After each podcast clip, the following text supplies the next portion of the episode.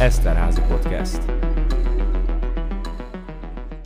Köszöntöm kedves hallgatóinkat és stúdiónk vendégeként Sóki Tóth Gábort, aki okleveles építészmérnök, városmenedzsmentet is végzett, Amerikában építészeti tanulmányokat folytatott, nemzetközi ingatlan szakértő diplomája, banki tanácsadó végzettsége is van, és hát több más tárgyal egyetemben urbanisztikai tárgyakat is oktatott egyetemeken. Az Eszterházin is az elmúlt időszakban köszönhettük óraadóként a fedélzeten, a Földrajz és Környezettudományi Intézet oktatójaként. Innen jött az ajánlás és ez a találkozás is. Szeretettel köszöntelek. Én is köszöntöm a hallgatókat is. Számos fejlesztési projekt megalapozó tanulmányát készítette el, városfejlesztési stratégiák, város rehabilitációs programok. Hát a hazai szakma krémjével talán lehet így fogalmazni, dolgoztál az elmúlt évtizedekben, de jelentős külföldi fejlesztővel is. Esetleg a pályát során volt-e Eger környékét, egyáltalán ezt a régiót érintő munkafejlesztés, amiben láthatjuk a egy-egy elképzelésedet, vagy megvalósult tanácsodat, és mi volt az? Hát alapvetően itt azért a nagyvárosok voltak az én fókuszomba. Ezek azért 20 évvel ezelőtti történetek leginkább. Ugye nagyon sok kereskedelmi fejlesztésnek néztünk helyszíneket. Miskolc főutca programnak az első, vagy egy koraibb kidolgozásában is volt szerepem. Nagyjából ez a két terület, ami jelentősebb. 93-ban végeztem a Műszaki Egyetemen, és akkor egy darabig ott a tanszéken Megyesi Tamásnak a vezetésével az urbanisztikai, akkor intézetként működő egységben voltam tanársegéd, és én ott találkoztam egy, egy holland szakértő csapattal, és velük közösen tulajdonképpen a holland külügyminisztériumnak volt egy ilyen támogatási programja, ahol önkormányzatoknak adtak holland szakértők tanácsot, hogy ugye ebbe a ránk zuhant piaci környezet esetben hogyan kell a magántőkét jól orientálni. Ez egy nagy rócsó volt, tehát Egerben is voltunk egyébként, úgyhogy nekem az volt igazából a posztgraduális tanulmány. Tanulmányokat készítettünk interaktív módon, tehát a helyi főépítész, választott képviselők, területfejlesztési, gazdasági szakemberek, velük voltunk kapcsolatban. Ezt követően én gyakorlatilag majdnem tíz évig egy ilyen tanácsadó cégnél dolgoztam, budapesti bevásárlóközpontok, kereskedelmet, lakó ingatlanokat, programokat, magába foglaló programokat, illetve önkormányzati felkérésre pedig ugye kerületi, illetve a fővárosi városrehabilitációs programnak a kidolgozásába vehettem részt. És aztán ezt követően meghívást kaptam egy nagy magyar ingatlan tulajdonos fejlesztő cégnek az egyik vezetőjétől, hogy csatlakozzam az ő csapatukhoz. Nagyjából majdnem tíz éven keresztül egy nagy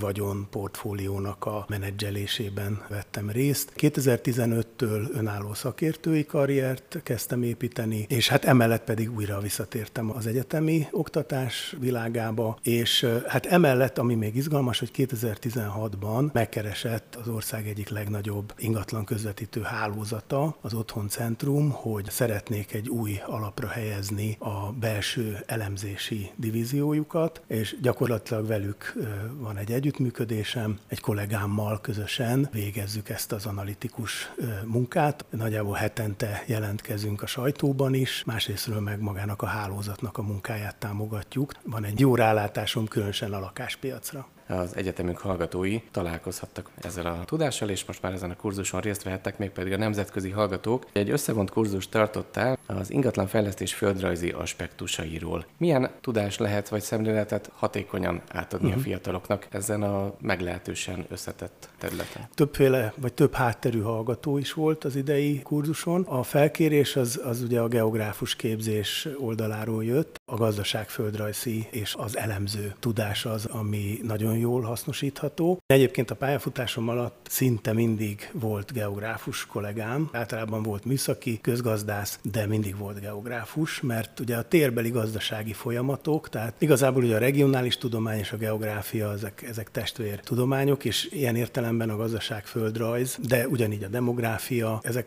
alapvetően a piacnak a működésének a feltárásához nagyon jó muníciót adnak. Ebben a tárgyban egy ilyen általános megalapozó információcsomagot kaptak a hallgatók. Én bemutattam egyáltalán ugye számukra Afrikából, Ázsiából érkező hallgatókról van szó, tehát maga az európai város és az, hogy piacgazdaság, szocializmus, ez egy különlegesen érdekes. Úgyhogy én ezzel kezdtem egyébként a magyar hallgatóknak is mindig beszoktam mutatni. Nekem az egyik első szakértői munkám az egy 13. kerületi mini városrehabilitáció program volt, a kerületi akkor még létező ingatlan kezelő vállalat felkérte azt a kis céget, ahol ott dolgoztam, hogy vizsgáljunk meg három tömnek a potenciális fejlesztési lehetőségét. Aztán évről évre én úgy visszajárogattam, és fotóztam magát ezt a tömböt, meg a környezetet, és hát ebből ugye most van egy, most már lassan ugye 20 éves sztori, gyönyörűen látszik, hogy hogyan alakult ennek a résznek az elmúlt két évtizede, és hát ez egy nagyon jó bevezetés ahhoz, hogy,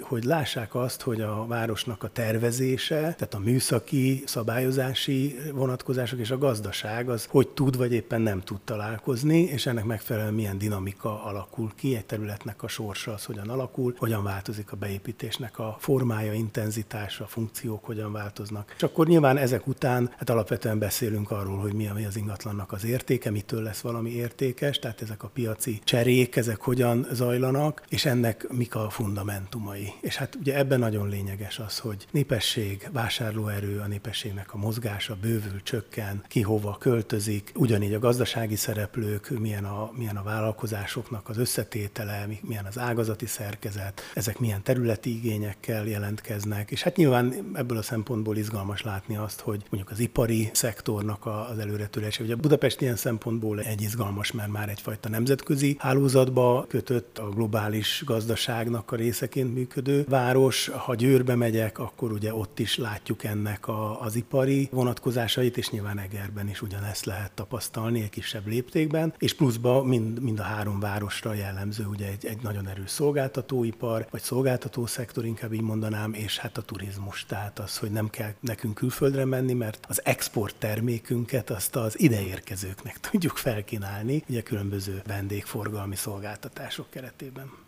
Még a képzésről beszélünk, de talán az elmúlt években valamikor, ha jól emlékszem, volt egy ilyen cím, amit éppen akkor Eger is büszkén lobogtatott, vagy hivatkozott vissza az önkormányzat is, hogy Eger a legélhetőbb város Magyarországon. Az Otthon Centrumnál az első ilyet akkor kezdtük el megnézegetni, amikor hát kerestünk valamit, hogy hogyan lehetne mondjuk az árkülönbségeket valamihez kötni, tehát megnézni, milyen korrelációk vannak. És hát nyilván a világban nagyon sok nemzetközi cég, nemzetközi szervezet próbál ilyen benchmark kutatásnak hívják ezt, tehát ilyen összehasonlító elemzéseket végezni. Ugye a legviccesebb az az, hogy mibe kerül egy hamburger, nem tudom én, Hongkongba és mondjuk Manchesterbe, tehát ezek a vásárlóerő típusú összehasonlítások, de ennél azért vannak sokkal részletesebbek, tehát például az Economist Intelligence Unit, ami az Economist folyóiratnak az egyik leágazása, egy ilyen kutatóműhely, ők például nagyon részletesen vizsgálják, tényleg a közbiztonságtól kezdve nagyon sok mindent. A Mercer nevű nemzetközi tanácsadó cég, akik viszont inkább a humán erőforrás területen szakértők, ők meg pont azért vizsgálódnak, hogyha mondjuk valaki egy, egy vállalati közép vagy felső vezetőt egy más régióba ugye elküld kiküldetésbe, akkor akár ez egy több évre szóló megbízás lehet, akkor tudjanak a kompenzációs csomagban valamilyen módon hát ugye ezt a lehetőséget megédesíteni annak, akit szeretne ez a cég elküldeni, és, és hát ilyen szempontból nagyon fontos az, hogy az a dollár vagy font juttatás egy adott gazdaság gazdasági térben egy adott régióban mennyit ér, illetve hogy milyen életminőség adódik ebből. Na most egy picit innen inspirálódva, hát nyilván nem ennyire szertágazó módon elkezdtük vizsgálni, ilyen alap KSH mutatókat néztünk meg, nem tudom, oktatás, egészségügyi ellátás, az ingázásnak a mértéke, távolsága, ilyen tényezőket. Az élhetőség, az életminőség, az abban nagyon sok szubjektív tényező is van, és erre nincsenek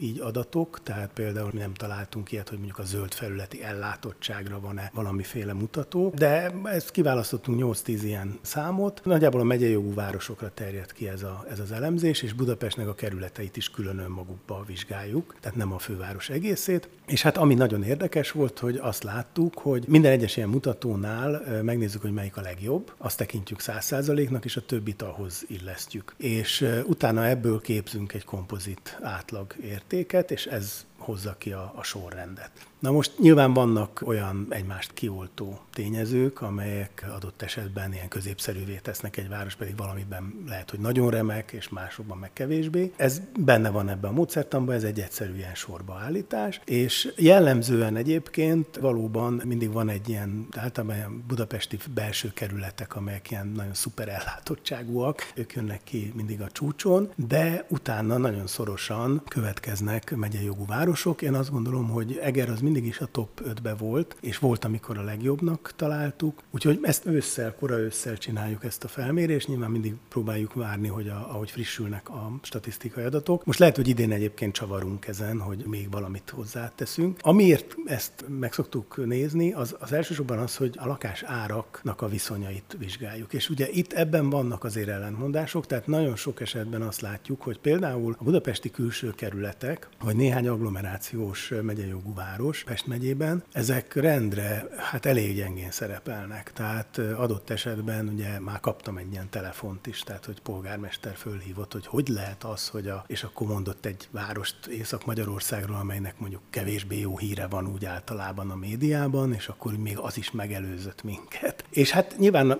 most a tények azok makacs dolgok, de nyilvánvalóan persze azért egy média felületen ez nagyon leegyszerűsítve jelenik meg, és ezt el tudom képzelni, hogy ez valakinek akár ilyen bántó is lehet. De igazándiból biztos, hogy meg lehet találni még 25 mutatót, amiben lehetne ezt még jobban korrigálni. A lényeg az, hogy Eger és általában a vidéki kisebb városok, kompakt városok általában azért szoktak nagyon jók lenni, mert egyrészt ugye intézményi ellátottságban kiemelkedőek. Sokszor szerintem a köztudatban ez így nem is jelenik meg, de egyszerűen a fajlagos adatok, amik mutatják akár egy nem tudom én házi orvosi ellátás, vagy, vagy a, a kórházaknak a jelenléte, az nyilván nagyon megdobja. És Egernél arra határozottan emlékszem, hogy az ingázásnak a, a rövidsége, vagy relatív rövidsége, az például kiemelte. Tehát ugye ez megfigyelhető nagy régióközpontokban már nagyon jelentős az, hogy egyrészt nagyon durva már a reggeli forgalom, tehát szinte már a fővároshoz méretű dugók alakulnak ki adott esetben, és hát nyilván jóval távolabbról is bejárnak dolgozni ezekbe az agglomerációkba, tehát hogy itt az ingázásnak van egy ilyen. És ugye az, hogy most mennyit töltünk akár autóval, akár tömegközlekedésen, az azért az nem az életminőség csúcsa, amikor az embernek sokat kell azért, hogy mondjuk a betevőt megkeresse, vagy pedig egyáltalán szolgáltatásokat igénybe vegyen. Úgyhogy ilyen értelemben így előre jön a város. Ettől függetlenül egyébként szerintem az általunk nem mért mutatókban is. Most pont a kurzusra készülve nézegettem itt azért a, akár a mobilitási tervezésben is. Tehát nagyon sok olyan előremutató dolgot láttam, ami mindenképpen egy, egy pozitív dolog. Azt nyilván a helybeliek tudják megítélni, hogy ők hogy érzik magukat a saját városukban. Ez nem egy ilyen jellegű mélyfúrás, ahol mondjuk a közvéleménynek ezt a fajta hangulatát mérnénk. Nos, ebből a módszertamból, hogyha egy kicsit a képzésre visszatérünk, amit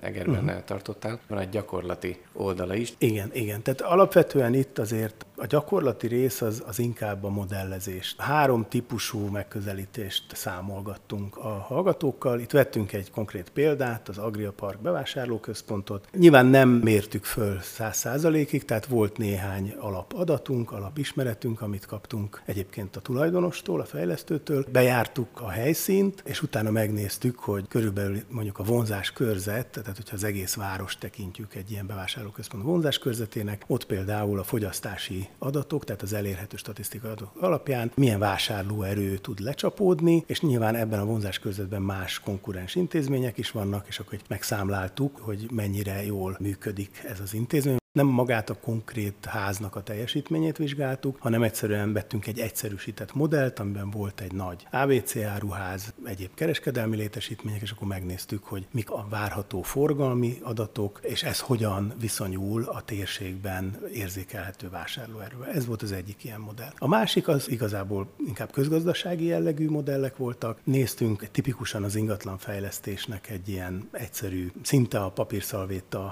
hátulján is elvégezhető szám számítás, amit maradványértékelésnek hívunk. Megvizsgáltuk azt, hogy ha egy X négyzetméter alapterületű, mondjuk kereskedelmi szolgáltató létesítményt akar valaki építeni, akkor várhatóan a mostani piaci viszonyok között milyen bérleti díjakkal számolhat, ennek a mostani piaci viszonyok között milyen lehet a tőkeértéke, tehát magának a beruházásnak az üzleti értéke hogyan fog alakulni. Ugye itt a cél az az volt, hogy a módszertan megismerjék. Gyakorlatilag van egy árbevétel becslésünk, van egy üzemeltetési költségbecslésünk, ez alapján van egy nettó jövedelem, ennek a tőkésítésével látjuk az üzleti eredményt, és akkor megnézzük azt, hogy ennek a létesítménynek a beruházási költsége mennyi. És ennek a különbsége adja azt a számot, hogy a telket mennyiért lehet megvásárolni, és tehát ez ezért maradvány elv. És hasonlóan ehhez egy részletesebb cashflow számításba is kaptak bepillantást, tehát ami egy tíz éves futamidőre, nyilván az indexálások. Felhívtam a figyelmet, nyilván, hogy ennek azért vannak adózási vonatkozása is, de ilyen részletesen nem mentünk bele. A finanszírozásnak a modellje tehát az, hogy mit jelent egy annuitás, hogyan kell számolni egy projekt hitelezésnél, kifizetni a felvett hitelt a fejlesztőnek a saját tőkén milyen megtérülésre számíthat, illetve a finanszírozhatóságnak a, a mutatóit. És nyilván ehhez ők azért az előadások során pedig megkapták ennek a részben a matematikai hátterét is, de inkább arról beszélgettünk, hogy ez a valóságban mint egy folyamat hogyan zajlik, kik a szereplők, hogyan áll össze egy ilyen ötlet, mit, mit csinál egy piackutató, mit csinál egy műszaki előkészítő, hogyan áll össze egy pénzügyi terv, egy finanszírozási terv, és gyakorlatilag ennek aztán a megvalósítása hogyan történik, tehát milyen szerződéses konstrukciók vannak, és, és így tovább. És külön kitértünk, mert ez a kurzusnak a része volt, hogy önkormányzati vagyongazdálkodás, tehát hogy a meglévő vagyonelemekkel is, ugye vannak szakpolitikai célok, és vannak gazdasági kényszerek vagy elvárások, célok is lehetnek ilyen szempontból, egy eredményesség, egy hatékonyság, és akár egy pénzügyi fenntarthatóság is. Tehát egy ilyen kicsit egy ilyen portfólió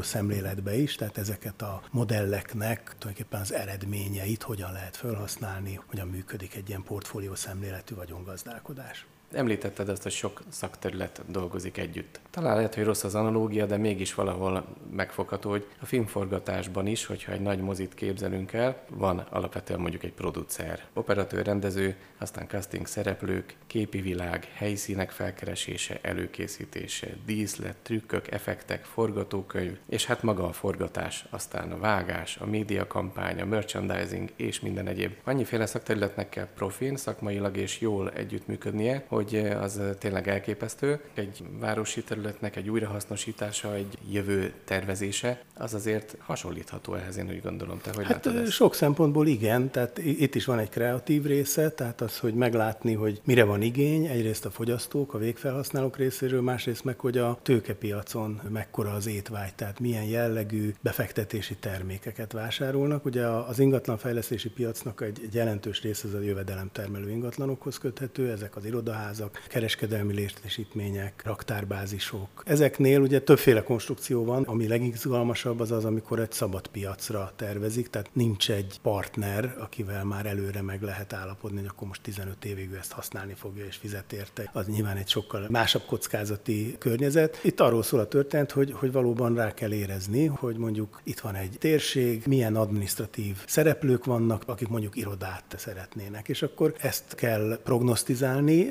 Ráadásul ugye nem, nem a holnapról beszélünk, hanem azért itt kb. másfél-két-három éves fejlesztési ciklust lezáró időszakról. Van benne azért egy jövő tervezés, egy kockázat ilyen szempontból. És akkor meg kell nézni, hogy más szereplők mivel kezdtek el ezen a piacon, mennyire jó a kihasználtság, milyen árszinten mozognak ezek a ingatlan termékek, és hát vannak konkurens fejlesztők is. Tehát minél nagyobb egy város, ez annál összetettebb kérdéskör. Kereskedelem az még annyiból csavarosabb, hogy ott a, a végfelhasználó is nagyon érdekes érdekes, tehát az, hogy a, a majdani vevők azok hogy fognak odajutni, egyáltalán számukra ez mennyire tud vonzó célponttá válni, milyen brendek mérkőznek egymással, tehát ennek van egy ilyen jellegű marketing kutatási része is, de a másik, hogy milyen kereskedők akarnak, és milyen bérleti díj mellett tudnak ők prosperálni. Nyilván itt a fejlesztőnek az a célja, hogy egy olyan létesítményt hozzon létre, ami hosszú távon stabilan tud jövedelmet termelni, tehát számára az nem igazán jó üzlet, hogyha ki tudja adni, és utána mindenki bebukik. Ő akkor fogja tudni ezt értékesíteni majd egy befektetőnek, ha ezt demonstrálni lehet, hogy ez egy sikeres központ, és ott vannak a látogatottsági adatok, de nem csak sétálók vannak, hanem pénzt is költenek ugye az üzletekben. Ezeket kell nagyon alaposan körbejárni, és akkor utána van nyilván egy, egy műszaki vonatkozás, aminek persze a csúcsa az, hogy egy építészeti csoda jön létre, vagy kevésbé csoda, de mindenképpen egy működő létesítmény, aminek azért van egy esztétikai lenyomata, és nyilván ez is léptékfüggő, de hát ugye ezt meg kell alapozni, tehát itt van rengeteg közmű, közlekedési, szakági dolgok, vagy akár egy műemléki környezet, hát ugye fejlesztő szempontjából inkább kockázatnövelő, de, de összességében viszont lehet, hogy hosszú távon pedig egy érték. Nyilván a maga a megvalósítás önmagában ugye az egy, az egy jó pár éves folyamat, nagyon komoly jogi munka is van,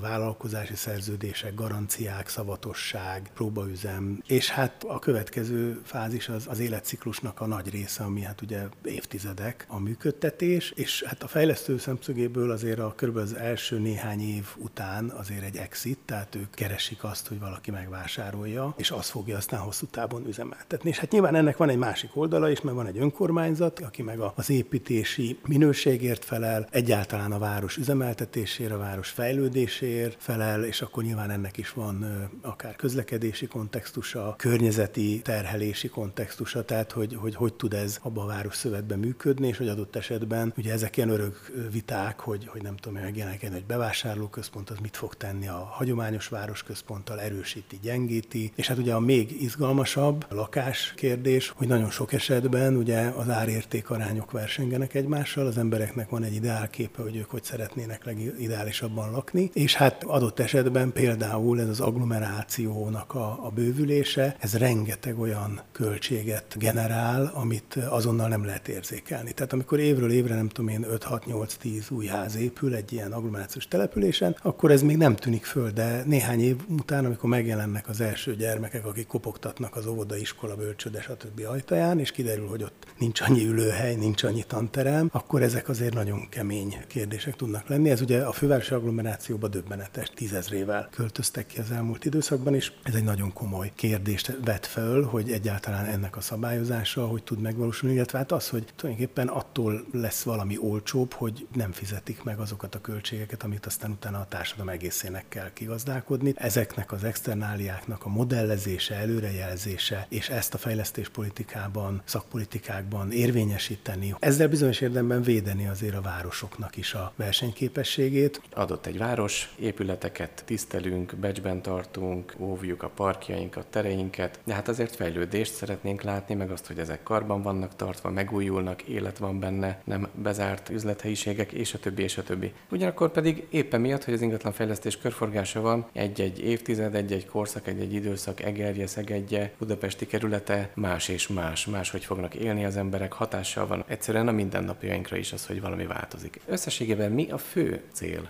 Nyilván a fő cél az, az összességében az egyes szereplők szintjén értelmezhető, tehát nyilván azt gondolom, hogy egy önkormányzat számára egy kiegyensúlyozott fejlődés az, az, egy, az egy cél. Egy ingatlanfejlesztő az elsősorban rövid távú profitra hajt, és nyilván az önkormányzatnak a, ugye a másik sapkája, amikor nem intézményfenntartó, hanem mint szabályozó, ő pedig ugye a városképet próbálja megőrizni, illetve azt próbálja elérni, amennyire ezt normatív eszközökkel lehet, hogy minőségi környezet jöjjön létre szabályozási terveken keresztül, és hát saját fejlesztési programokat tudnak végrehajtani. De most a, a fejlesztő és a befektető párosnak, hogy a fejlesztő az elsősorban valamit létrehozni akar, a befektető egy hozamban érdekelt. Azt látni kell, hogy minél nagyobb szereplőkről beszélünk, egyre kevésbé a lokális szint az, amit ők érzékelnek. Tehát ők csomagokat vásárolnak, és akkor régiókat néznek, országokat néznek, de ettől függetlenül ez azért a napi üzemeltetésben az adott ingatlanra le fog bomlani, és nagyon fontos az, hogy ugye egy város imázsában is, hogy milyen brendek jelennek meg, de ugyanakkor ennek megvan a helyi gazdasági vetülete is, tehát nem csak nemzetközi vagy országos hálózatok jelennek meg, hanem helyben is ugye ki tud nőni egy sajátos. Tehát jellemzően a lakáspiacon általában helyi cégek dolgoznak, a turizmusban is azért nagyon sok a panzió, meg, meg kis szálloda, étterem, vendéglátó. Mindenütt az ingatlan, ahol valamilyen gazdasági szolgáltató tevékenységet szolgál ki, ott azért ennek egy alárendelt szerepe van, de része a szolgáltatásnak, a csomagolásnak. Vendégforgalomban, turizmus, fürdő, ezeknek ugyanúgy, ahogy a taxinál az a gépjármű, hogy az milyen minőségű, milyen szolgáltatásokkal bír, az ugyanúgy egy, az eleme a szolgáltatásnak. Természetesen borzasztó fontos, hogy a taxis udvarias, nem veri át a, a vevőjét, és segítőkész, és tényleg kiveszi a csomagot, és nem tudom én. Ezek mind így együtt működnek. A lakásszektor az, az egy nagyon sajátos szektor, mert lakni mindig kell,